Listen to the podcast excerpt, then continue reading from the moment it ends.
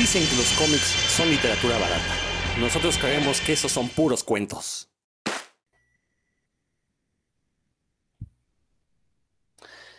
Y sean bienvenidos de nueva cuenta aquí a Puros Cuentos, este programa dedicado a los cómics y toda la cultura que les rodea. Yo soy Rodrigo Vidal Tamayo, los saludo con mucho gusto, como siempre.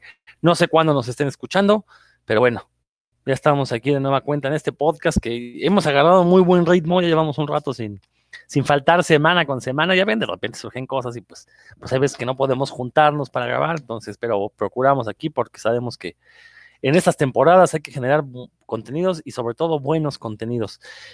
Voy a presentar aquí a mis compañeros. Héctor McCoy, ¿cómo te va? Hola, ¿qué tal? Rodrigo Vidal, pues aquí ya listo para empezar este tema que, que presagia este, patadas y sombrerazos. A ver, ¿qué tal amigos? Este, ¿Ustedes qué opinan de lo que vamos a tratar hoy? Como todos, como todos los temas que manejamos, siempre son, son polémicos, ¿no? Dan Lee, ¿cómo te va? Muy bien, buenas noches, Rodro, buenas noches, Héctor, buenas noches, tardes o días a quienes nos escuchan en esta, en esta eh, por este medio virtual. Sí, esperamos que, no sé si, si vaya a ser buenos contenidos, como dijiste, Rodro, pero divertidos, yo creo que sí. No, pues si son divertidos, ya automáticamente son buenos, ¿no? Pues, hombre, si te estás pasando bien, pues ya eso automáticamente lo, lo convierte en un hit. Y bueno, miren, la semana pasada eh, que estuvimos hablando de, algunas recomendaciones de cómic mexicano, pues para variar surgió ahí un comentario polémico que decidimos convertirlo en un nuevo programa, porque por ahí Dan mencionó que, eh, bueno, él recomendó la lectura de Memín Pinguín, creo que fue una lectura con la que todos estuvimos de acuerdo, nadie, este, creo que nadie en su sano juicio diría que no, no se leyera Memín Pinguín. De hecho, nadie en su sano juicio pediría que no se leyera algo, ¿no? Digo, al final de cuentas hay que conocer de todo para poder o alabarlo o criticarlo.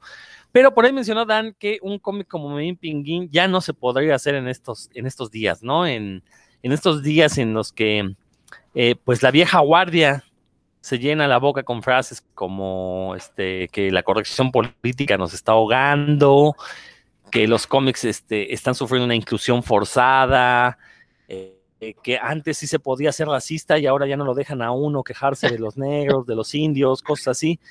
Eh, entonces, este, pues vamos a dedicarle un programa precisamente a hablar de algunos productos, no necesariamente cómics, pero sí pueden ser series, películas relacionadas con la cultura ñoña, que podríamos considerar que ya no podrían ser eh, realizados en estos días, pero sí me gustaría a mí contextualizar, pues,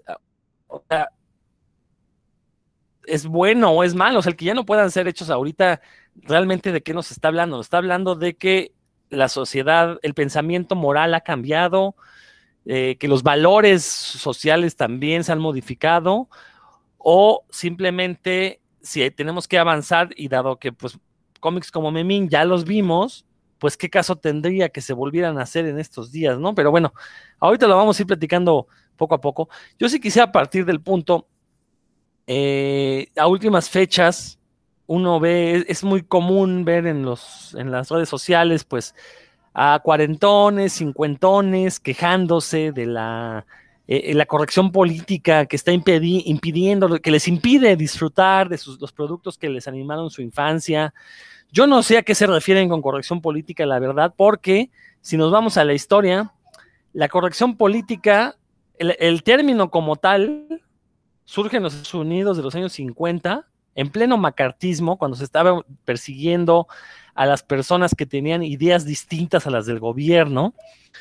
Eh, y justamente lo que pretendía este pensamiento de corrección política era que todo el pensamiento cultural se adecuara a la idea de que el blanco era superior, de que tenían que la gente respetar las leyes, las mujeres tenían que estar en su casa haciendo la comida, el aseo, no podían salir a trabajar, no podían votar. Los hombres eran los que tenían que ir a conseguir sustento. Eso era la corrección política. Entonces, cuando algo se alejaba de ese pecado, porque la corrección política exigía que las mujeres se dedicaran únicamente a labores del hogar y que recibían los hijos que Dios les mandara. Así surge el término. Posteriormente, en los años 70, ya se da este giro eh, se, da este giro a, la idea de la corrección política hacia la idea de corregir políticamente los errores que eh, históricamente se habían cometido hacia minorías y hacia poblaciones indefensas. Ahí es donde este término de corrección política ya se vuelve de, bueno, pues vamos a meter mujeres en el gobierno para eh, disminuir la brecha de género, todo este tipo de cosas, pero obviamente va desde el punto de vista del activismo político, ¿no? No es nada más la idea de vamos a meter mujeres porque hay que meterlas, no. Toda esta idea de corrección política en el activismo político tiene que ver con mejorar las condiciones para que todos tengan acceso a las mismas oportunidades, ¿no? Es decir, en los años 50 lo, que se veía bien, lo, correcto políticamente era que los hombres fueran a la universidad y las mujeres se dedicaran al hogar. En los años 70 lo correctamente político es mejorar las condiciones educativas para que todo aquel que desee o toda aquella que desee ingresar a un servicio educativo tenga el acceso sin eh, irrestricto, ¿no? Tenga, tenga el acceso con, todos los, los derechos posibles, ¿no?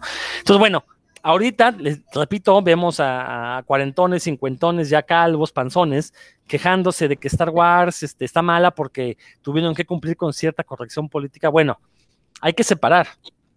Hay cosas que son políticamente correctas y son buenas, y hay cosas que son políticamente correctas y son malas. No es mala porque sea políticamente, porque la intentaron hacer políticamente correcta. Es mala porque JJ Abrams es, una, es un guionista y un director mediocre, no por otra razón. O sea, no tiene que ver con que haya metido mujeres o no, simplemente no supo cómo manejar personajes femeninos. ¿Por qué? Porque al ser hombre se le dio el poder sobre una historia que él no sabía cómo debía contarse. Si se hubiera llamado a guionistas mujeres, a guionistas hombres que tengan una visión de género mucho más amplia, hubiéramos tenido mejores películas de Star Wars. Y eso lo estamos viendo en algunas series, por ejemplo Jessica Jones, hecha por mujeres, donde el manejo de la cuestión del género es muy serio, es muy respetuoso, está muy bien logrado, es muy orgánico. Eh, por ejemplo, series como Lovecraft Country, donde la cuestión del racismo y el papel de los negros en la cultura popular estadounidense también está muy bien manejado. Entonces, insisto, el que una serie pretenda o un producto pretenda ser políticamente correcto actualmente, no quiere decir automáticamente que vaya a ser malo. Hay que, hay que separar, ahí sí hay que separar a los autores de sus obras, ¿no? Para ver, tú Héctor, ¿cómo ves esto? Sí, bueno, sí tienes, tienes razón. Y qué bueno que estás dando este contexto, este, tanto histórico como político. Sobre lo, sobre lo último que dices, pues no puedo más que estar de acuerdo de Star Wars. Creo que, por ejemplo, aquí hemos hablado y, se ha tocado el tema de Strangers in Paradise. Terry Moore creo que retrata muy bien el tema de las mujeres, o sea, siendo hombre, a eso me refiero. Eh, porque muchas veces se dice es que em, eh, Patty Jenkins es mujer y tiene que, que dirigir una película, forzosamente tiene que dirigir una película sobre una mujer, ¿no? Este, y, y en los últimos eh, meses, años, este fenómeno se ha, este, se ha visto mucho, que mujeres tienen que dirigir películas de mujeres, tienen que, eh, afroamericanos tienen que dirigir películas de, afrodescendientes afroamericanos, o sea, como que si, como si fuera exclusivo esta, esta mirada, ¿no? Entonces eh, la gente tiende mucho a, decir, no, esto, este, si, si, no está así, o sea, la, gente que tiene el poder, si no es así, pues nos vayan a criticar y, precisamente pasan estas cosas, que a veces ni siquiera la gente que, ponen pues, se, da como una vuelta o se da la oportunidad de ver más eh, opiniones y cree que está bien, porque es lo que, es lo que está de moda, decir, la inclusión, y sí, vamos a meterlo, pero pues no se da cuenta de, qué forma lo está representando. Entonces, eh, sí me parece muy, muy interesante este punto de vista que dices también de la parte de, la gente que, de todo se queja, que parece que hay una agenda, ¿no? Este tipo, esta cosa de la agenda. Es que nos quieren hacer de tal forma, nos quieren meter a fuerzas estas agendas. Cuando no son agendas, o sea, no son agendas forzosas, son agendas que se tienen que abrir de inclusión, de, darle espacio a, este, a minorías, a, gente, este, por ejemplo, de sexualidades diferentes, que antes pues no, no se hacía porque estaban eh, restringidos, ¿no? Inclusive, inclusive gente, por ejemplo, gay, actores o directores, pues lo tenían que ocultar porque inmediatamente eran señalados. Hoy hay cada vez más apertura y, tienen todo el derecho, o sea, porque es un derecho de contar estas historias o de, salir y decir, sí lo soy, quiero contar esta historia, y la gente cree que es una agenda para, para que los niños, ¿no? En cierto caso es, es que mis niños este, quieren que sean así. Pues no, no, no es una agenda impositiva, sino simple y sencillamente de, creo que de ceder este, un poco a esto, a este tema de, de, las cosas tienen que ser como, como yo lo digo, si no, no se hace, que se ha hecho durante muchos, muchos años, y dar apertura a otras manifestaciones.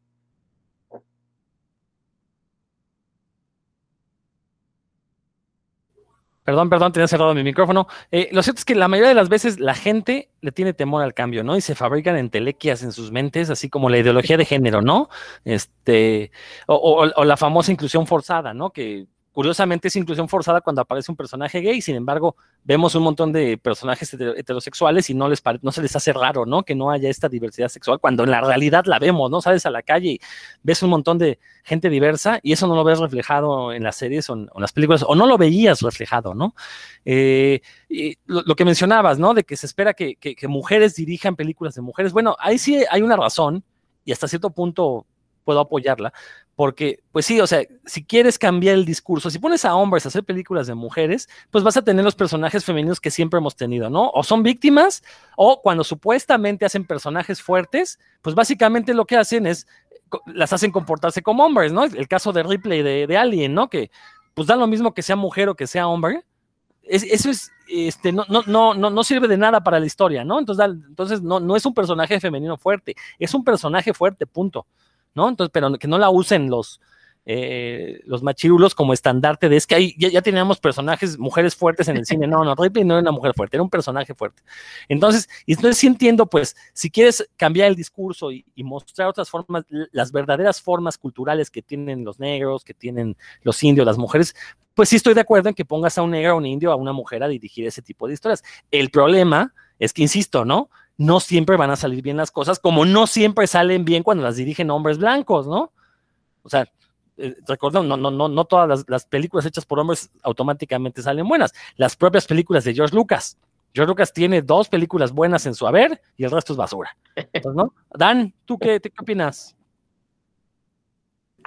Pues mira, eh, la verdad es que yo vengo aquí como a aprender, porque no, no es que yo tenga muy claros los, los términos. Sé que, que, mucha gente se queja de, como ya lo mencionaron ambos, de la corrección política, más bien cuando se trata de inclusión forzada, ¿no? Cuando se meten eh, personajes o, temas que claramente están en una historia con calzador, pero pues no es lo mismo, ¿no? La, la corrección política y la inclusión forzada.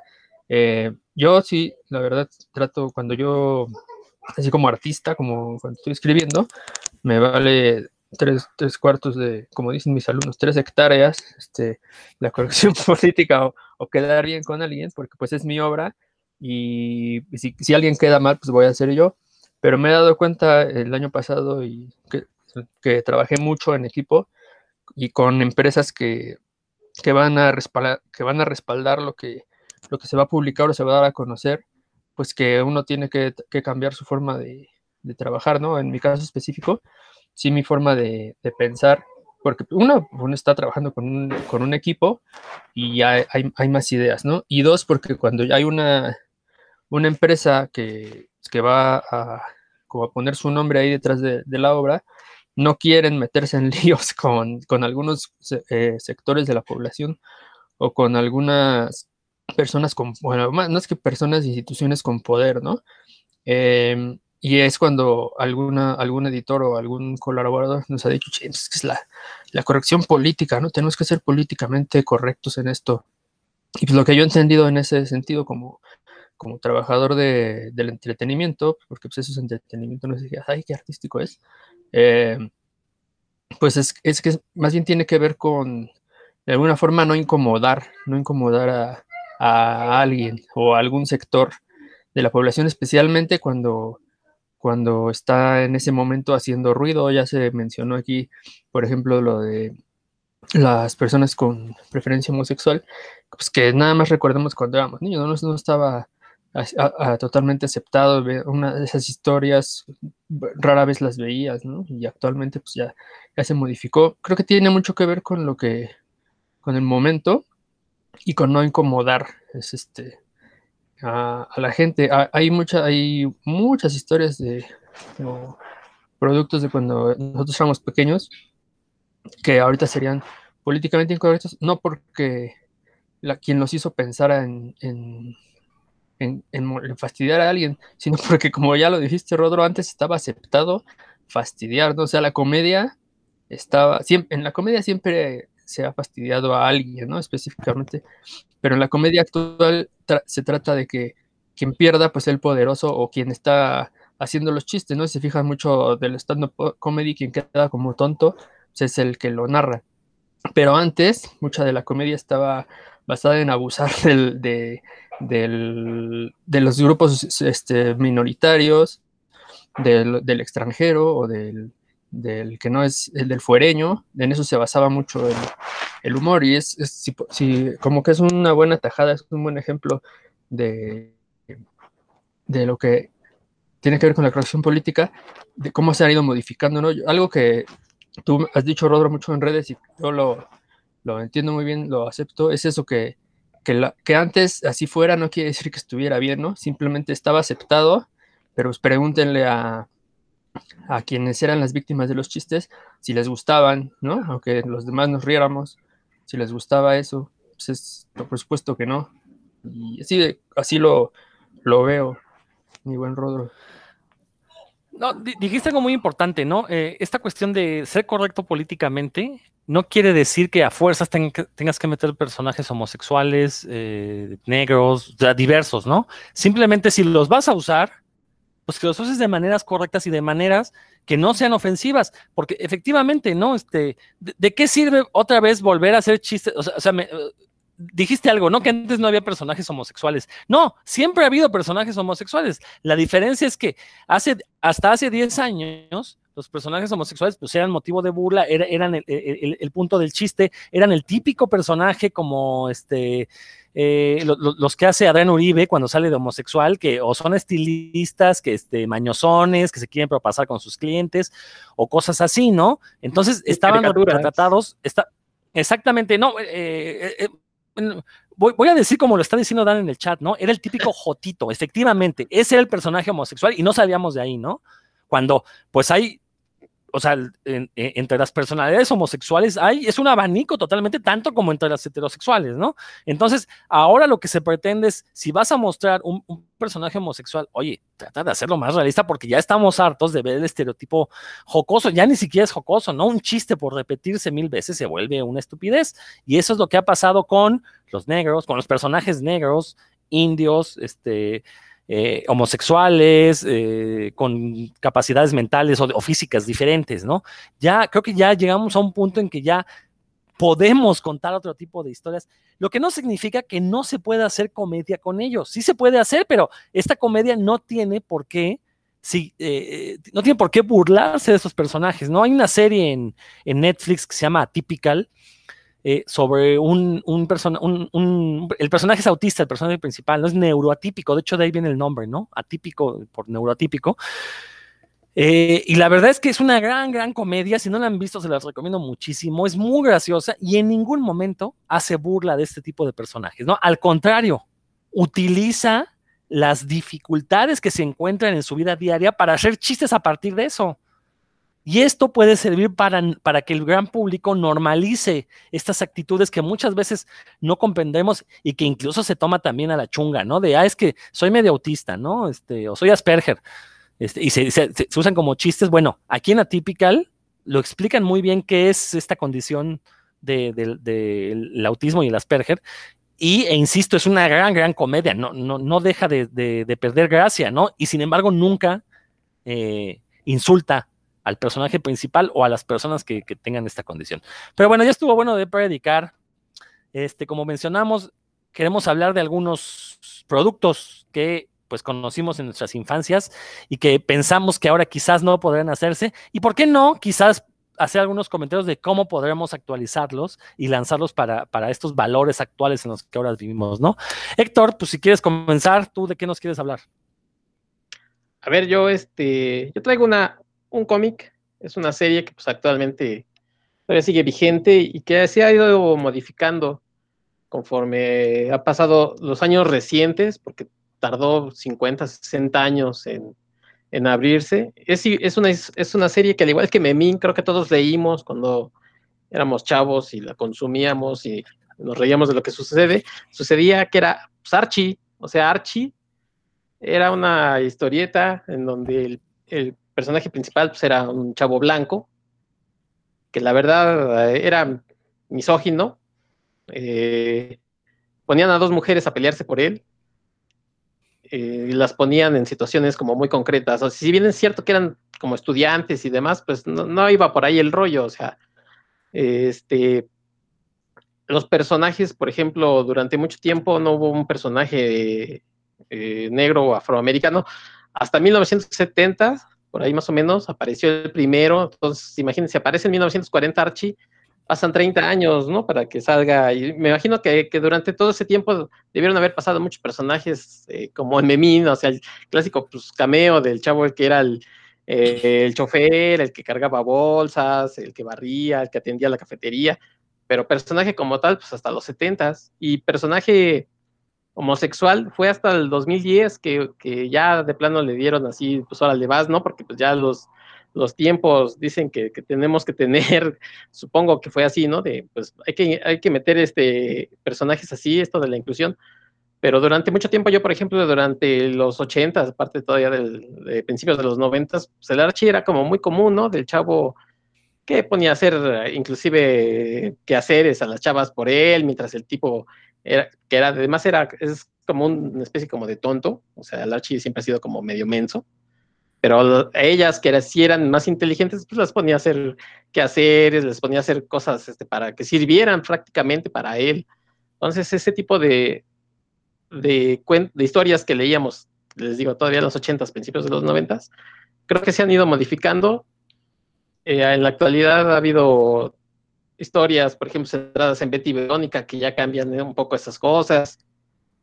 Obviamente no, no voy a tocar lo del Afterlife with Archie porque es otra cosa, pero sí se ha tratado de ir adaptando a las nuevas generaciones y probablemente sea una cuestión un poco por salvar al personaje, pero bueno, o sea, hay una intención de que se quiere adaptar, ¿no? Eh, este, estas historias a, a como se hacen hoy y cambiar toda esa, esa historia que, que viene arrastrando de, donde el personaje, pues sí, les digo, era machista, era misógino, era el centro de todo, entonces, y crecimos con eso, ¿no? Veíamos bien y nos reíamos de, lo que hacía Archie, entonces, creo que ese tipo de historias, pues ya no van a volver, obviamente, ya no van a volver, están como una curiosidad, pero sí nos tocó y nos reíamos y nos y las aplaudíamos, entonces, obviamente son hijas de su tiempo, pero pero a vistas al, tiempo creo que no eran precisamente como lo más este, correcto que existía, ¿no?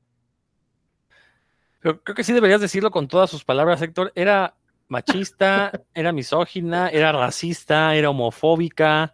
Vamos, todo. Era básicamente el cómic favorito de Donald Trump, ¿no? Eh, pero. Tiene naranja el Archie. Sí, exacto, tenía el pelo naranja. Este, no, y, lo cierto es, ok, como muy bien mencionaste, ¿no? Eh, hasta 2010, sí, por más o menos por esas fechas, la, propia editorial se dio cuenta de que ya sus historias eran obsoletas, porque, seamos sinceros, ¿cuántas historias puedes escribir sobre un personaje masculino que pone a las mujeres a servirle y que las mujeres se pelean entre ellas para obtener el afecto de este hombre? Es decir, surgió en el 40, en 2010 ya pasaron 70 años, ¿Cuántas historias más puedes escribir sobre eso, no? Entonces la propia editorial se dio cuenta de que ya, ya habían llegado a un punto en que eh, no iban a sobrevivir si no cambiaban, si no se ajustaban a los valores actuales, ¿no? Y creo que Archie Comics es el mejor ejemplo de lo que significó es eh, el, lado positivo de ser correctamente políticos, ¿no?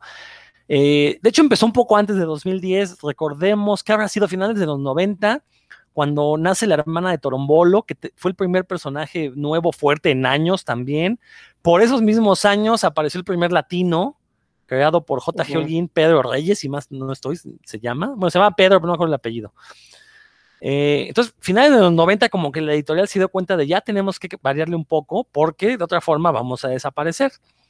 Eh, y, sí, eh, estas historias de, de Archie clásicas que incluso nos hacen aspirar a ser como Archie Archie, ¿no? Tener muchas mujeres, que las mujeres se pelearan por nosotros, sin, o sea, obviamente pues era un chiste, ese era el chiste, pero ¿cuántas veces puedes contar el mismo chiste, no? Volvemos a lo mismo. Y creo que Archie hizo las cosas bien porque no solo se abrió tanto a la diversidad sexual, a la diversidad de colores, eh, a la diversidad de pensamientos, también creo que tuvieron un parteaguas, uno, al cambiar su estilo de dibujo, que quitaron el el, dibujo clásico de Archie, lo convirtió en un dibujo más realista. Y posteriormente hice que mencionar esta cuestión de Afterlife with Archie, con el cual se abrieron otros géneros. Porque recordemos que Archie siempre fue intentó ser un cómic de humor blanco, de repente con algunas pinceladas de doble sentido, pero hasta que llega Afterlife with Archie y luego con Sabrina, que se abren otros géneros y que lo hicieron muy bien. Y lo hicieron muy bien porque entendieron que si iban a contar historias de terror, tenían que contarlas de manera seria no tomarse la chunga, no tomárselo como cine de clase B. Afterlife with Archie, la verdad es que uno lo lee, es un cómic terrible, terrible en el sentido de que pues, tiene sangre, los personajes se mueren, los personajes tienen que tomar decisiones que no tomarían en el cómic original, ¿no? Como sacrificar al compañero porque si no se mueren, cosas así, ¿no? En el caso de Sabrina, que ya se empezaron a meter con cuestiones de satanismo, y, satanismo desde todos los puntos de vista, desde la idea popular de lo que es el satanismo de estos sacrificios humanos, hasta la idea eh, de, filosófica de haz lo que quieras y cosas así. Entonces, la verdad, creo que Archie hizo las cosas bien y pues siguen cosechando este éxito, ¿no? Ignoro cómo esté ahorita la publicación de estos cómics, la verdad, pero digo cosechando su éxito porque pues tienen una serie en Netflix, bueno, de hecho tienen dos series en Netflix, tanto Sabrina como Riverdale, que Riverdale la verdad es que es una joya, al menos las dos primeras temporadas son una maravilla, no me cansaré de decirlo, tomaron a los personajes de Archie y los transportan a un universo shakespeariano donde no hay mujeres débiles. De hecho, es muy chistoso cuando hacen chistes a costa de eso, ¿no? Cuando Verónica y, Betty se quieren pelear por Archie, en realidad termina siendo un chiste en el que terminan castigando a Archie por permitir, él permitir que las mujeres hagan eso por él, aunque nunca llegan a hacerlo realmente, ¿no? Todos los personajes femeninos son fuertes, este, eh, en algún momento cuando uno cree que las van a convertir en víctimas, no, ellas solitas son capaces de salir de su situación de víctima, ¿no? Y cuando no es así, son otras mujeres las que los ayudan. Entonces, eso la verdad es que es bastante innovador en, este universo de Archie, ¿no? Entonces, la verdad, creo que mencionaste un gran, gran ejemplo de efectivamente un cómic que no es que no se pueda hacer ahorita, porque sí se puede hacer, pero ¿quién lo va a querer leer? Esa es la pregunta que dejo, ¿no, Héctor? ¿Cómo ves? Sí, sí, sí, no, sí tienes razón. Habrá por ahí quienes todavía, como dices tú, cuarentones, que tengan una caja llena de archis de, sus, de los ochentas y todavía los lean y les salgan lagrimitas de, este es que este era mi archi. Exactamente. Dan, ¿tú cómo, ves esta cuestión del archi? Pues, dos cosas nada más. Bueno, sí, lo que mencionan, de acuerdo con todo ello, les faltó mencionar que una razón importante para odiar a Archie es que por su culpa se dejaron de hacer los, los cómics de y Creepy y eso por culpa de, ah, ese editorial. Bueno, otro día si quieren platicamos la historia, ¿no? De, por qué, de cómo le, les afectó. Estos eran unos super, super antologías de cómics, pero bueno, también. Y, y, y, lo que mencionas de Riverdale es, creo que es justo el la, porque Héctor eh, eligió un muy buen ejemplo, ¿no? De, cómo se modifica.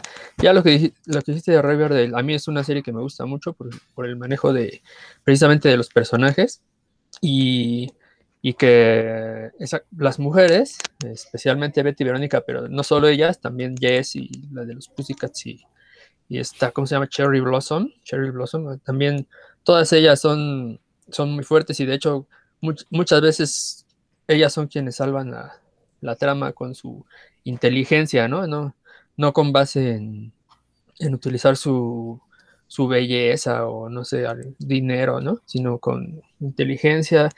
Eh, eh, también son bien lanzadas, por decirlo así, ¿no? Como toman la iniciativa y no se, no se dejan. Eso está muy... A mí me gusta mucho de, esa serie, aparte de, las tramas, ¿no? Que otro, otro día sí quiero, valdría la pena hablar de River, del que sí tiene cosas muy padres. Pero sí, excelente ejemplo, Héctor. Creo que, de, esos personajes, de esa propiedad, como le llaman ahora, esa propiedad intelectual, cómo se han sabido adaptar a, los tiempos y de hecho sí eran más, mucho, mucho más incorrectos si los vemos ahorita a, a, como pareciera, ¿no? Por, por, cómo estaba aceptado en, en esos momentos. Oye, Rodro. Sí. Y, y, además creo que fue un gran acierto cambiarle, por ejemplo, a esta serie, no ponerle Archie, ¿no? Sino Riverdale, o sea, que, que, el foco no fuera nada más el, el, chavo este, que la verdad yo cuando vi la primera temporada me costó digerir que, que ya no era ese Archie porque que yo leía, sino que era, ya era un chavo más normal, por así decirlo, ¿no? O sea, no era el bobo que, que, que se iba a estar golpeando con las cosas o, o, este que se iba a estar resbalando y iba a estar creando situaciones de comedia este, de pastelazo, sino que, que al ponerle Riverdale le dan eh, como un matiz de que aquí son los personajes, los, todos los personajes los que importan. Y durante esas temporadas, bueno, yo vi nada más este, la primera. Esta temporada, la primera temporada era, vamos a enfocarnos en lo que le pasaba, obviamente, a Archie con, con, su, con su papá, a, a Betty, con su, con su, familia, Verónica, o sea, le daban foco a todos los personajes, a Judhead o Torombolo, como le quieran decir. Entonces, eh, el foco era River, del, no nada más era Archie, ahí ya, ya era un cambio, creo que sustancial de entrada. Sí, totalmente. De hecho, eh, eh, la idea de ponerle nombre, pues es como darle esta aura de, de noir, ¿no? O sea, es la ciudad y todo lo que conlleva el vivir en una ciudad de este estilo, ¿no? De hecho, lo dice Torombolo, que es el, como el cronista, ¿no? Al inicio de cada capítulo, Riverdale es un pueblo perdido y es un pueblo de criminales y, vamos, desde el primer capítulo te, te dicen que este no es el Riverdale eh, blanco, pulcro, que, leímos de niños, ¿no? Este ya es, este, eh, una ciudad llena de vicios. Básicamente es una ciudad gótica, pero sin Batman, ¿no? Entonces, este, la intentan representar así, ¿no? Y, eh, y sí, sí, digo por, digo, por lo menos las dos primeras temporadas son muy buenas. La tercera me costó trabajo terminar, está muy, muy lenta. La cuarta la empecé a ver y creo que va por los mismos derroteros, sobre todo porque ya como que viró un poco hacia lo fantástico. Y, perdió como esta credibilidad, ¿no? Entonces creo que ahí en algún momento terminaré de verla, pero sí ya, ya no, ya, ya no, como que ya este, no supieron cómo continuar la historia, ¿no? Obviamente hay que reconocer que el, uno de los escritores de la serie es Roberto Aguirre de esa casa, quien fue el culpable de que la editorial renaciera a través de Afterlife with Archie y con este, Sabrina, ¿no? Y que bueno, que la serie de Sabrina es otro cantar porque este, tuvo pinceladas de genialidad, pero creo que a final de cuentas no, no terminó por cuajar, ¿no? Creo que ahí sí el problema fue que eh, se quisieron virar tanto hacia la corrección política que como que se deshizo este, bolas el engrudo, ¿no? Como que no, no a diferencia de Riverdale, que los personajes se sienten orgánicos, en Sabrina se sentían muy, muy impostados, ¿no? Esa es la cosa. Pero bueno, Dan, ¿tú qué, qué, este, nos vas a platicar? ¿Qué, qué, qué, qué producto ya no podremos tener ahora en estos días? Yo elegí un cómic hecho en México que creo que ahora no, ya no, no, no, podría, después de ver Cobra Kai y ver lo que piensan los chavos de, de, la actualidad según Cobra Kai, creo que no, simplemente no podría, no sería exitoso, que es el Simón Simonazo. No sé si ustedes lo, lo conocen, pero básicamente son, eran, son tres chavos como de secundaria, el, el Patas, el Simón y el Enano, que eran súper gandallas y hacían muy misóginos, eh, objetivizaban a toda mujer que se les ponía enfrente y que aparte hacían una, una apología del acoso escolar, del acoso de, del barrio, ¿no? Siempre este, pues manchándose con, con, los feillos, ¿no? Con los que ellos veían diferentes y todos jariosos siempre atrás de, de cualquier chica ahí de más o menos buen ver.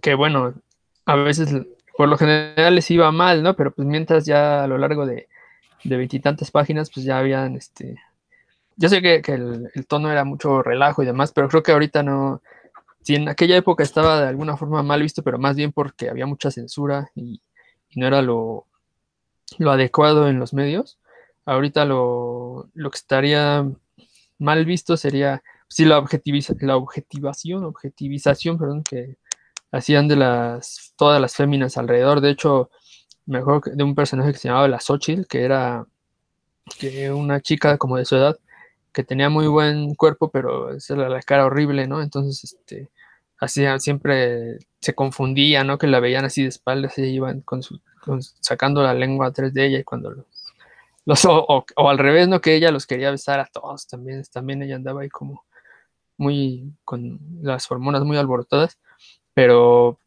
siempre burlándose de, ella porque estaba fea, ¿no? O de otro que, era el pez, me acuerdo que tenía como cara de, pescado. Y nada, pues, eh, mil apodos. ni, siquiera sé cómo se llama, ¿no? Porque no le ponían apodos, le daban sus apes, ahí lo cabuleaban a los chaparritos, ¿no? Y siempre aparte en bola, ¿no? Así hacía gandallas con los, con los demás. Y bueno, aunque en realidad mucho de lo, de lo que pasaba también era de alguna forma, en su época, recordemos que es una revista del 78, bueno, me faltó mencionar eso, ¿no? Eh, su, tuvo una vida más o menos larga de 10 años, entre el 78 y el 88. Ahorita nos suena mucho, pero recuerdo que en aquella época la industria de la historieta en México era diferente. Y el, el, autor original era el pinche Sam, que después de unos números lo dejó. Y el dibujante, el Moraliux, que seguro, seguramente muchos conocen. Ellos eran los autores. Y pues en esa época servía mucho porque pues, también servía como un modo de denuncia, ¿no? Eh, no había un producto para, como para los adolescentes en, esa, en esos tiempos y también denunciaban mucho los abusos de la autoridad, ¿no? Que nada más por la forma en la que se vestían los, yo que les pegaban, ¿no? O se los llevaban detenidos, eh, que no, no, no, había un espacio donde pudieran disfrutar su música sin que les dijeran marihuanos y chamacos que estaban locos, ¿no? Y demás. Eso también era una, por eso decían que era la historieta para la banda de, de greña larga y pantalón de mezclilla, ¿no? Mejor que era una de sus, sus frases, porque también servía como una forma de denuncia de, pues de, de, cómo, ahora sí que de la incomprensión, ¿no? De la adolescencia, que un adolescente siempre se siente así, ¿no? Como, como que los adultos no lo entienden, eso es una cosa, pero tenía muchos factores así de, de gandallismo y demás, que yo me acuerdo que era lo normal, ¿no? Eso de andar poniéndole apodos a todos y, y ser, este, gandallita como que era bien visto y te ayudaba a ser aceptado dentro de, dentro de un grupo, pero pues luego ya uno crece y dices, ay, güey, porque, bueno, yo en mi caso sí muy particular, sí he pensado, ay, ¿por qué? ¿Por qué hacía eso? No sé, ¿qué, necesidad tenía yo de andar poniendo apodos o, ser gandalla con alguien nada más para caerle bien ahí a, una bandita? Y pues ya se da, o espero, ¿verdad? Que la gente madure y se dé cuenta que eso, y la sociedad también, pues no es justamente la forma más armónica, ¿no? De convivir y creo que pues eso eso ya no estaría bien visto en los tiempos que corren. ¿Ustedes leyeron el Simonazo? ¿Qué opinan? Yo la verdad eh, leí muy poco, muy poco del Simonazo, que era muy del estilo del humor del video risa, ¿no? Era, era como la misma escuela de tanto de dibujo como de tipo de cómic. De hecho, no sé si lo hacía la misma gente. Ahorita ustedes me sacarán de la duda. Pero yo, sí quisiera comentarte algo, Dan, y, tú me dirás si, estoy o no en lo correcto. Eh, bueno, esto, esto que mencionas, la, denuncia que hace Simón Simonazo, que efectivamente creo que ese es un elemento que sería muy rescatable de una historieta de este estilo y que eh, hace falta una historieta que, haga ese tipo de denuncias eh, acerca de las necesidades de entretenimiento, de cultura para los adolescentes. Pero el tipo de humor que manejaban, la verdad es que no era muy distinto al humor que veíamos en la televisión en esos años. O sea, eh, en la carabina de Ambrosio, también estaban estos personajes gandallitas. Eh, me acuerdo estos personajes de que César Costa era el cura y Chabelo el monaguillo. Y básicamente eran a este, agandallarse el uno al otro, ¿no? Entonces era el mismo humor del video risa. Entonces creo que no es que hubiera una censura a la historieta por parte del tipo de humor que manejara, que a lo mejor tenía un lenguaje un poquito más procas que el que veíamos en, en la carabina de Ambrosio, pero recuerdo que el Simón Simonazo no, no es que dijeran las groserías, más bien las dibujaban, ¿no? Este, si iban a decir pinche, pues ponían un cocinero en referencia al ayudante del cocinero, ¿no? Si decían güey, pues ponían una vaca, bueno, un güey, pues el dibujo de un toro. Pues sí, sí, sí dan. Ah. Son, son los abuelos de los emojis. Exacto, exactamente. Este, pero bueno, a lo que iba es, creo que eh, tampoco es que fueran una revista transgresora como, como ahora se, se, pretende vender, ¿no? Porque sí, sí, he visto mucho discurso por parte de los creadores, no, es que este, nos persiguieron por hacer la revista. Digo, la publicaron durante 10 años. Ahí no creo que haya habido persecución alguna si durante 10 años pudieron publicarla. Y seguramente se dejó de publicar por malos manejos dentro del negocio y porque dejó de venderse también, porque pues, los chavos iban a buscar otro tipo de productos, ¿no?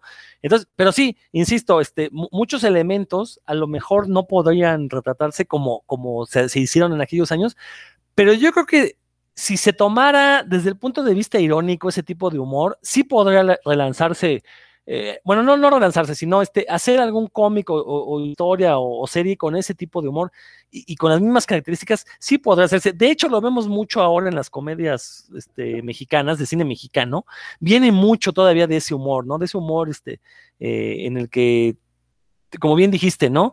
O sea, se burlan del débil, pero al mismo tiempo es irónico hacia el poderoso. ¿No? Que yo creo que eso, eso lo tenía, y a lo mejor eso podemos verlo como que el Simón Simonazo innovó en ese aspecto, ¿no? Que como que no dejaba títere con cabeza. Y al final de cuentas, sus personajes principales, como bien lo dijiste, que se pasaban de lanza y esto, pues es la idea aspiracional del antihéroe mexicano, que la vemos desde Cantinflas, la vemos luego en las sexicomedias con este Rafael Inclán, con este, ¿cómo se llama? Este, el otro, el que es Alfonso, se me fue el nombre. Alfonso Sayas. Alfonso Sayas, ¿no? Esta idea de que, pues sí, o sea, estaré jodido, estaré proyecto, estaré feo, pero pues me voy a chingar a todos. Literalmente me los voy a chingar, ¿no? Desde el sentido sexual. Pues, entonces, este, pues lo cierto es que ese es el tipo de humor que, siempre se ha hecho en México, ¿no? Es el tipo que, los cuentachistes mexicanos todavía hacen. No, sé si en todavía salga el programa este de guerra de chistes, pero era básicamente ese humor, ¿no? Por lo menos hasta hace cinco años todavía sale ese programa, ¿no? lo ignoro, ¿no? Si todavía exista. Pero bueno, Héctor, ¿tú cómo ves? Sí, bueno, yo a mí me tocó ver, leer también el Simón Simonaz, me dio risa.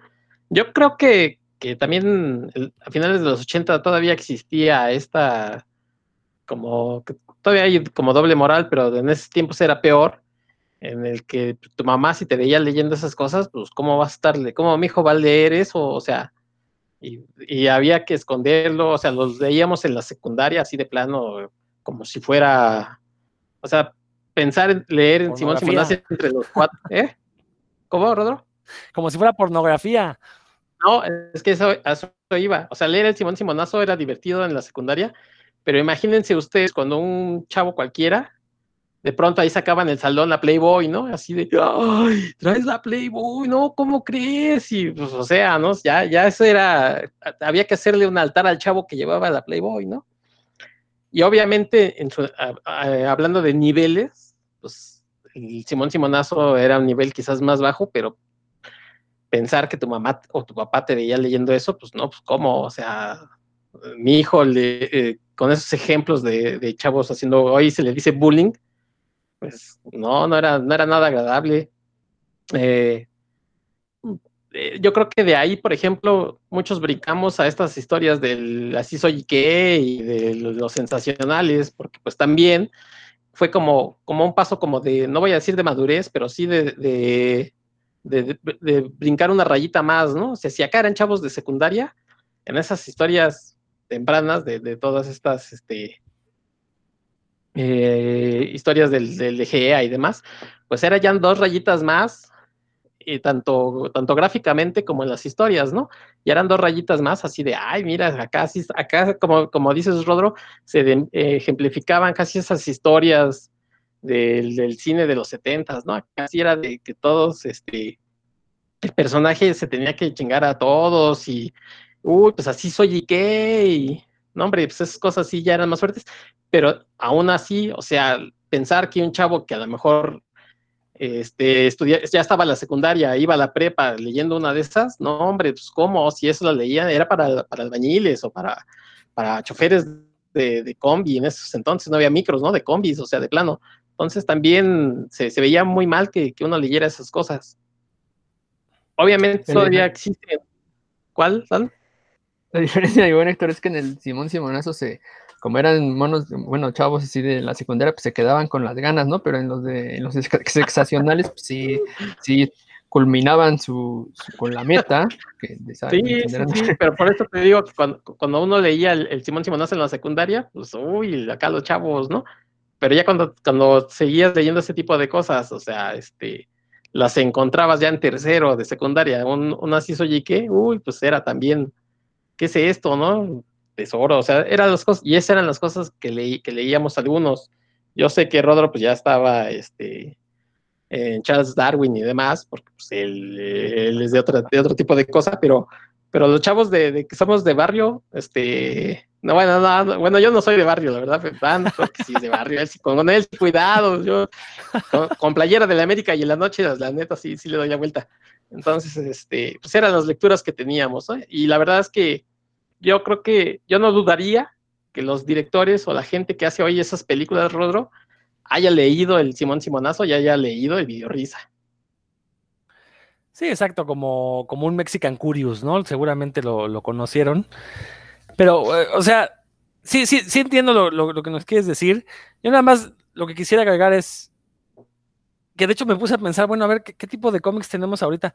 Creo que todavía se están haciendo este tipo de cómics. Todavía el mecánico de amor tenía mucho del humor de, de, de, Simón Simonazo, este humor bajero, este, este humor de sabrosearse a las, a las mujeres, todavía lo tenía, ¿no? Este, sin embargo, por ejemplo, en un cómic como Mecánico de Amor, que creo que ya no se publica, pero por lo menos hasta hace 10 años que se publicaba, eh, digo, era gracioso porque ya lo ves como algo entre nostálgico e irónico, ¿no? Entonces, pues ya no es tan molesto porque dices, bueno, o sea, el, personaje no está tratando de, inculcarte ciertos valores, ¿no? Y el personaje más bien se está burlando de ese tipo de actitudes y obviamente pues no le va a salir nada bien, ¿no? Entonces creo que, pero, digo, creo que cuando quieren hacer cómics populares todavía regresan mucho este tipo de, de actitudes en los personajes y este tipo de humor.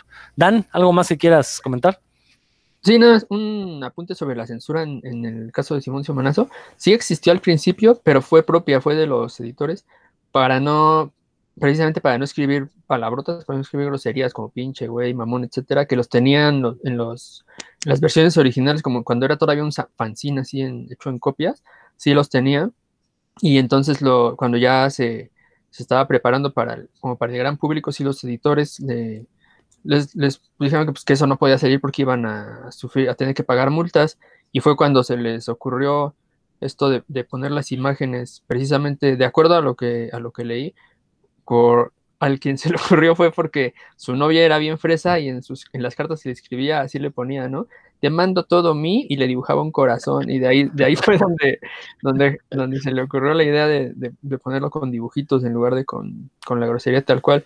Eso es lo que yo sé de la censura de Simón Simonazo, no sé si, si, si, hay, si hubo más, pero pues hasta ahí. Sí, por eso digo, eso de que se, den golpes de pecho. No, es que el Simón Simonazo estaba prohibido. Pues, ¿cuál prohibido en cualquier puesto de revistas lo conseguías? Se publicó 10 años. Eh, y, bueno, afortunadamente esta censura, censura por parte de los editores, pues propició que generaran, que crearan este nuevo lenguaje, ¿no? Me acuerdo que cuando ponían puta madre, pues ponían a una chava vestida como prostituta y una monjita, ¿no? Entonces, o, sea, la verdad es que pues fíjate, o sea, eh, al final de cuentas. Cuando decía que no sea mamón, le ponían al chavito. ¿Qué? ¿Cómo? Ah, sí, cuando era mamón. Un, niño, con un chupón. Sí, chupón. Sí, Entonces, sí, os digo, pues fíjate que, es un caso de serendipia, ¿no? Les prohibieron algo, pero al final de cuentas creo que redundó en un producto mejor porque yo, yo la verdad lo acepto cuando llegaba a leer esa y el video era para tratar de entender los jeroglíficos, ¿no? No por otra cosa, ¿no? La verdad. Pero bueno, no, la verdad es que eh, sí. cosas que, le hacen falta al, WhatsApp y al, Twitter, ¿eh? Esas imágenes. Sí, alguien debería hacer los stickers ya, los, los emojis de ese tipo de cosas. Pero bueno, sí, este, ¿algo más o ya pasamos a lo que sigue? No, pasamos, Ah, bueno, bueno, vamos. Eh, miren, yo voy a traer un cómic que eh, creo que ya no podrá hacerse ahorita, no porque no lo quieran hacer, sino porque es algo que ya, aparte de que ya se, es una historia que ya se contó, creo que también ya necesitamos personajes que se comporten de distinta manera. El cómic al que me refiero es a la broma mortal de Alan Moore y este, recuérdenme, el dibujante, ya ven que mi memoria es este, este... Brian Boland. Brian Boland y Brian Boland. Esta, pues considerada una de las grandes obras maestras en cuanto a las historias de Batman. Eh, es una historia que la verdad es una historia muy, muy cruda, muy violenta, todavía para los estándares actuales. Digo, no, no me lo puedo imaginar cuando se publicó originalmente en los 80. Este, pero todavía ahorita uno la lee y la verdad es que es una cosa que lo deja uno estrujado. Pero eh, lo cierto es que muchas críticas que se le han hecho actualmente, eh, hasta el propio Moore, hasta el propio Moore creo que nunca lo ha dicho de manera explícita, pero es una de las razones por las que no quiere volver a, escribir cómics de superhéroes. Eh, vamos, es una historia donde, como es típico, se pone a la mujer como víctima y la mujer es la razón por la que se intenta lastimar a los personajes masculinos, ¿no? Eh, en realidad no hay una justificación para que el guasón ataque a Bárbara Gordon en esa historia. lo que intenta justificar es que, bueno, le quiere dar un merecido tanto al comisionado Gordon como a Batman, pero ese mismo, esa misma lección, ese mismo merecido se lo pudo haber dado a través del comisionado Gordon, a quien por, eh, por cierto, en la misma historia también secuestra, ¿no? Y también abusa de él. Por ahí hay especulaciones de que lo abusa sexualmente. Creo que esas ya son visiones un poquito más este, actuales también. Que, que, no hubiera estado mal, pues, a final de cuentas, pues lo que se quería mostrar era a un villano despiadado, ¿no? Y que es capaz de hacer cualquier cosa con tal de, lastimar a, al héroe, ¿no? Eh, pero si, uno se pone a analizar, realmente no existe una justificación de por qué el guasón tuviera que lastimar a Bárbara Gordon, o sea, cuando pudo haberlo hecho directamente con el comisionado, ¿no? Y, y el, el, el, objetivo era el mismo, era a final de cuentas tratar de romper a Batman, ¿no? Llevarlo al límite. Entonces, eh, creo que actualmente no se podría hacer una historia así, porque no sería necesario. Ahorita creo que actualmente cualquier editor le diría, y, y, por editor no me refiero al publicante, sino a los que aconsejan a los escritores de cómics qué deben y qué no deben escribir, creo que sí le diría que por qué tienen que, tendrían que cometer ese abuso contra Bárbara Gordon cuando lo podía hacer contra cualquiera de los personajes masculinos, ¿no? Entonces, no, o sea, no estoy diciendo que sea un mal cómic porque no lo es, simplemente es un producto de su época, porque recordemos que en los años 80 el papel de las mujeres en la cultura era hacer eh, que el hombre se comportara de manera heroica, ¿no? Era hacer la damisela en peligro para que el hombre pudiera cometer un acto heroico. Y esto, esto es, creo que se aplica a cabalidad en un cómic como La Broma Mortal, que aparte, lo que también resulta inconcebible es que después de que el Joker pues, secuestra a Gordon, supuestamente lo viola, secuestra a Bárbara Gordon, supuestamente la viola, y también aparte le da un balazo y la deja inválida, y al final Batman y él terminan riéndose, ¿no? Lo que demuestra que eso sí es una intención que tenía Alan Moore, demuestra que pues, Batman está igual de loco de orate que, el, guasón, ¿no? Y que ambos deberían estar en Arkham, encerrados. Pero creo que es un cómic que ya no lo podremos ver ahorita porque, insisto, sería innecesario tener todavía esta postura de ver a la, a, a la mujer como la víctima, como la damisela en peligro. Creo que ahorita ya podremos hacer historias un poquito más complejas. Eh, a lo mejor cambiando el papel de Bárbara Gordon por el de Dick Grayson y que fuera Dick Grayson el que sufriera el atentado y todas las vejaciones, que fuera el propio Batman, cosas así. De hecho, creo que la última gran historia de este estilo fue Crisis de Identidad de Brian Metzer, eh, publicada a inicios del siglo, eh, donde, bueno, se hace una retrocontinuidad en la Liga de la Justicia y se supone que uno de los villanos violó a las esposas. Sin embargo, creo que ahí está un poquito mejor justificado porque pues la esposa no era una superheroína, ¿no? Y, el caso es que aquí de manera fortuita el villano se encuentra a la esposa y pues por eso comete lo que comete. Este, cosa que no, insisto, no sucede en la broma mortal, independientemente de que la historia de la broma mortal esté muy bien escrita. Pero creo que son de estos cómics que sí que ya son producto de su tiempo, eh, y que si ahorita se llegan a escribir, pues es más bien para hacer deconstrucciones o para hablar de este tipo de situaciones de manera irónica, como es el caso de The Voice, por ejemplo, ¿no? que tiene muchas situaciones similares, pero ahí porque está haciendo una crítica hacia lo que significa el papel de superhéroe. No sé ustedes cómo lo ven, ¿quién quiere hablar? A ver, Dan, te cedo la palabra. Mira, ahorita en, es que sí, pues es una historia con, ya dentro de poco cumplirá 40 años, ¿no? Entonces sí, las cosas eran diferentes en, en esos años. Y de alguna forma, yo estoy tratando ahorita como de ver, ahora que soltaste como la pregunta, ¿por qué Bárbara y, por qué no Batman y por qué no este, Dick Grayson, etcétera? Yo creo que de alguna forma in, intensifica eh, un nivel no solo de, o sea, de cobardía de parte del, del Joker, ¿no?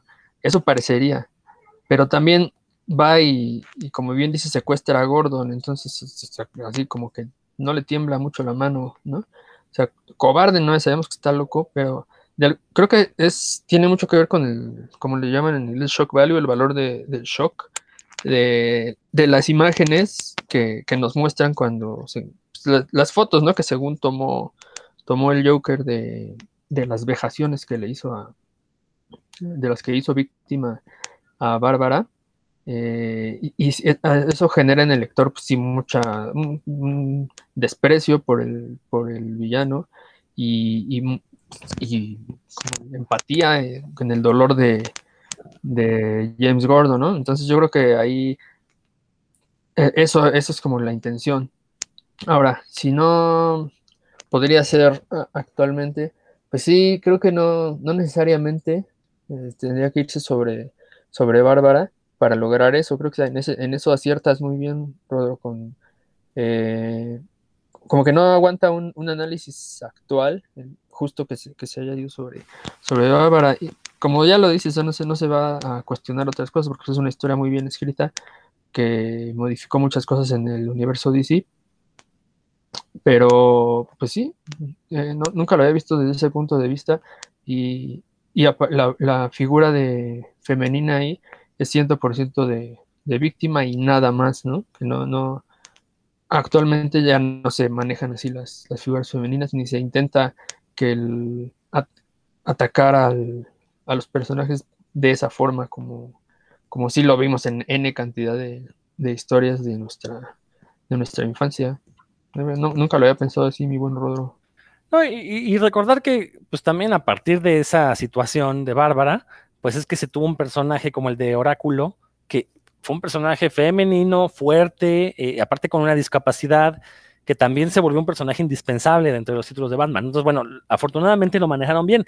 O sea, insisto, el punto no es eh, eh, decir que moralmente estuvo mal hecho ese cómic, sino simplemente que ahorita ya, no es necesario que se hagan cómics tan truculentos, ¿no?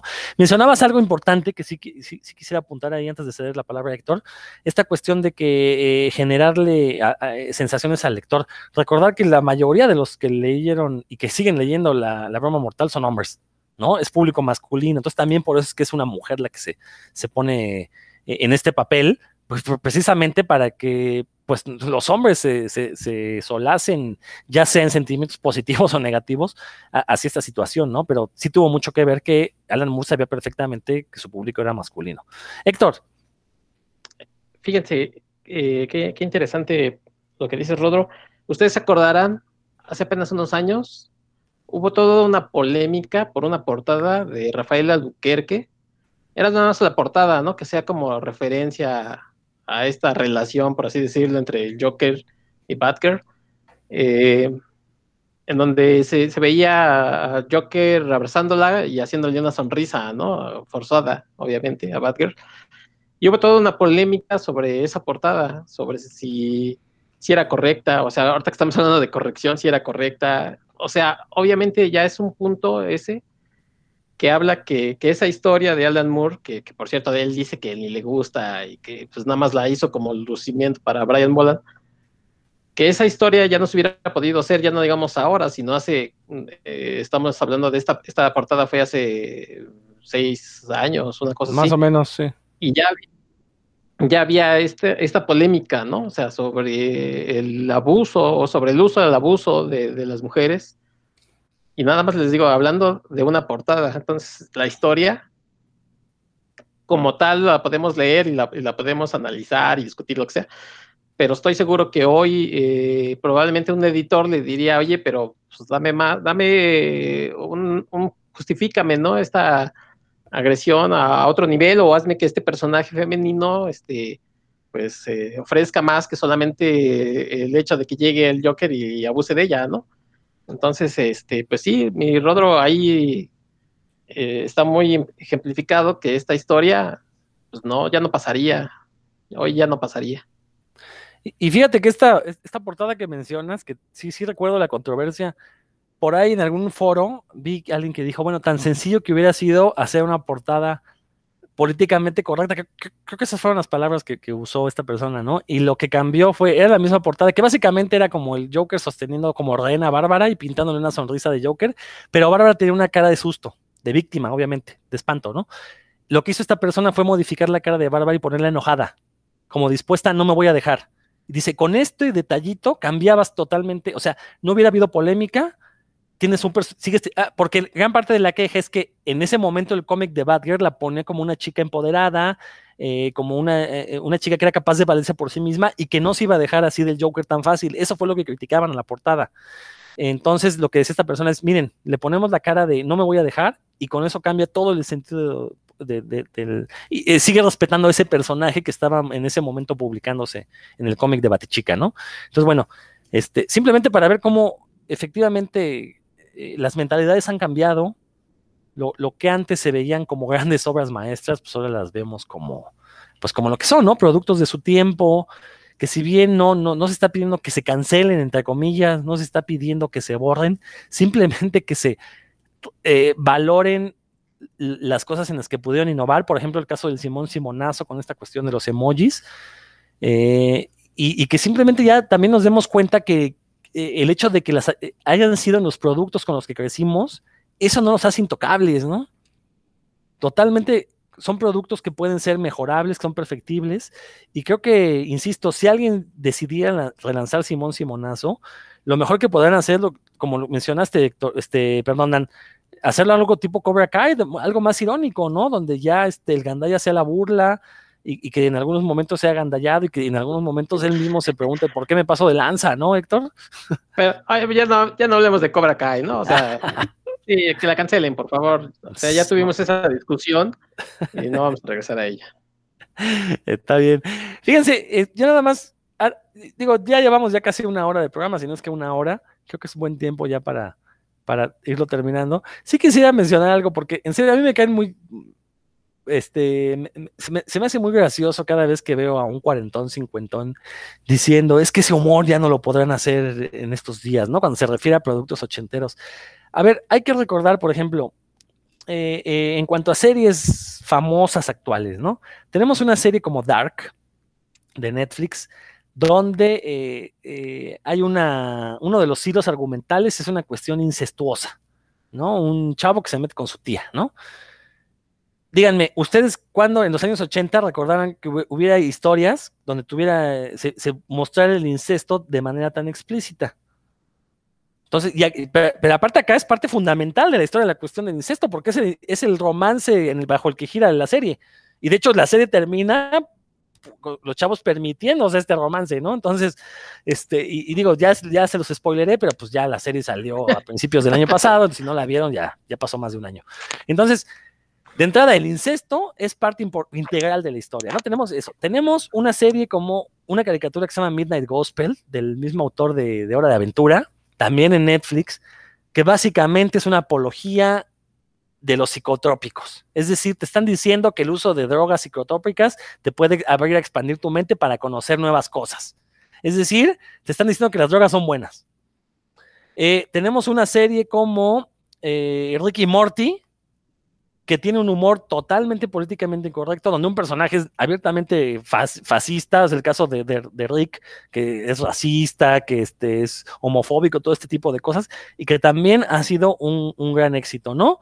Entonces, ¿A qué se refieren cuando dicen que no se esas cosas ya no se podrán hacer ahorita si estamos teniendo incesto, personajes como Rick, este, series donde se nos habla de drogadicción desde un punto de vista positivo? ¿A qué se refiere la gente cuando dice eso ya no se podrá hacer ahorita? Cuando ahorita creo que estamos, tenemos una mentalidad mucho más abierta. Dan, veo que abriste el micrófono, vas.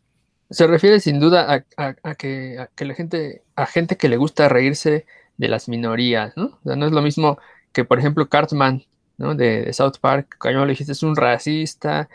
Bueno, tiene todos los defectos, pero pues él es el, blanco de las burlas, ¿no? Él, es, el programa en sí se burla de él, no, del, no de quienes él se burla. Esa es la diferencia, yo creo. Eh, que ellos quisieran ser Cartman, ¿no? Ellos, eh, quien dice eso es que quisiera seguir burlándose como se burla Cartman, no como se burlan de Cartman. Eh, creo que por ahí va. Sí, exacto, quisieran seguir siendo racistas, homofóbicos, misóginos, sin que se les señale, ¿no? Como er, sucedía hasta hace unas décadas, ¿no? Entonces, efectivamente, Héctor. Sí, igual, como decíamos al principio, pues es gente que también que teme que, que le saquen a lo mejor algún trapito por ahí sucio y que, que muy, en, muy en el fondo, pues tengan algunas cosas de esas y que no la quieran soltar, ¿no? Y, digan, ay, no, me van, a, me van a descubrir que en realidad yo sí quería ser así pero pues no me dejaron. Entonces, este, hoy se habla mucho, por ejemplo, de la generación de cristal, ¿no? Pero yo, yo veo gente que se queja, como dices tú, de cuarentones, cincuentones, que se queja de los chavos, este, cuando les tocan algo de lo, de lo que ellos vieron, ¿no? Que, además es como muy, muy cerrado, muy, según ellos eran de mente abierta y se ve que en realidad no, se quejan inmediatamente, ¿no? Entonces, este, pues yo no entiendo quién es la generación de cristal. Yo creo que la, la generación de cristal, pues son, desafortunadamente son los de mi generación. nosotros somos la generación de cristal. Pero bueno, este, por lo menos nosotros tenemos ya este nos damos cuenta, ¿no? Justamente de este tipo de, cambios sociales. Celebramos tanto los productos que conocimos en nuestra infancia como los nuevos productos. Nos podemos reír de y con los productos de nuestra infancia, no, no son estas cosas intocables, y nos podemos reír de y con los productos que, actualmente estamos, estamos teniendo, ¿no? Que la verdad, este, yo, yo contento de que tengamos ahorita tanta diversidad de personajes en, en, todos los medios, ¿no? Este, y que ahora, de hecho, haya una mucho mayor apertura para otro tipo de historias, ¿no? Entonces, el decir, es que esa historia ya no se podría hacer ahorita, pues ¿para qué quieres que se haga si ya, la, ya hicieron en los años 80, ¿no? Sigue disfrutando con eso y mejor eh, abre tu mente para estas cosas novedosas. Bueno, pues yo creo que con eso podemos ya irnos despidiendo, ya fue, fue bastante de este tema, platicamos bastante. Héctor, si gustas despedirte. Claro que sí, amigos de Puros Cuentos, pues eh, espero que les haya gustado esta emisión. Ahí estamos para ustedes en, nuestras redes, en Facebook, por si nos quieren dejar algún comentario. Si ustedes creen que hemos el día de hoy atentado eh, a sus valores, pues déjenos algún comentario, alguna sugerencia, será muy bien recibida. Y nos estaremos escuchando el próximo programa. Hasta entonces. si creen que destruimos su infancia, pues háganoslo saber ahí en, en el Facebook de, de Puros Cuentos. Dan. Ah, sí. Muchas gracias por su escucha, por, por la charla, es que me estaba riendo cuando, cuando me dieron la palabra. Este, y sí, pues como bien lo dice Héctor, cualquier comentario es bienvenido. Ojalá que, que pues tengan también algo, algo que decirnos o algún, pues, algún título que nos, que nos, en mi caso que yo sí quiero saber más del tema, que me digan, no, pues esto, eso te va a hacer pensar sobre este tema específicamente, se los agradeceré. Pues bueno, sigan pasándosela bien y nos escuchamos pronto.